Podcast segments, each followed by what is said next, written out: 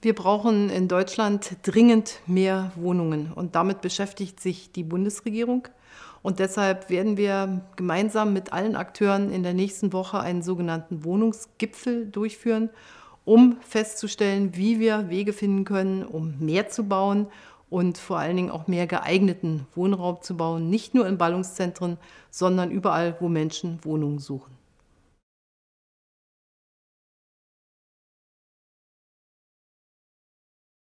Der Wohngipfel wird ein Gespräch aller Akteure sein, die etwas mit dem Bauen zu tun haben und einen Beitrag zu mehr Wohnungen leisten können.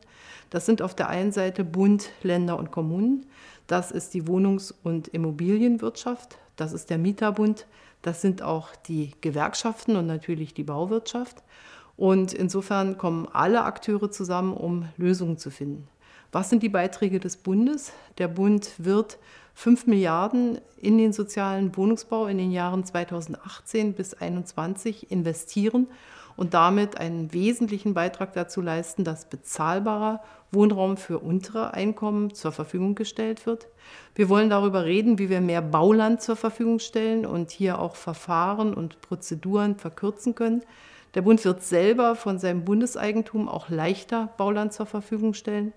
Wir werden Familien unterstützen mit dem Baukindergeld und wir werden dafür Sorge tragen, dass besser und schneller gebaut werden kann durch einen steuerlichen Anreiz, eine sogenannte Sonderabschreibung.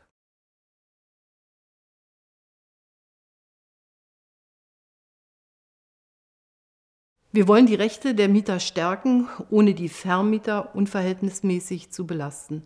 So muss zum Beispiel, wenn jemand eine Ausnahme von der Mietpreisbremse bei einer Vermietung anstrebt, dies in Zukunft schriftlich begründet werden, damit der potenzielle Mieter dann auch die Gründe wirklich nachvollziehen kann.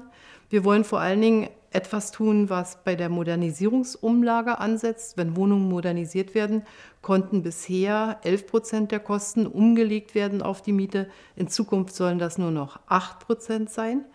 Und wir machen eine sogenannte Kappungsgrenze, wenn es um sehr hohe Investitionen der Modernisierung geht. Das heißt, über sechs Jahre darf nicht mehr als um drei Euro pro Quadratmeter Wohnfläche die Miete erhöht werden.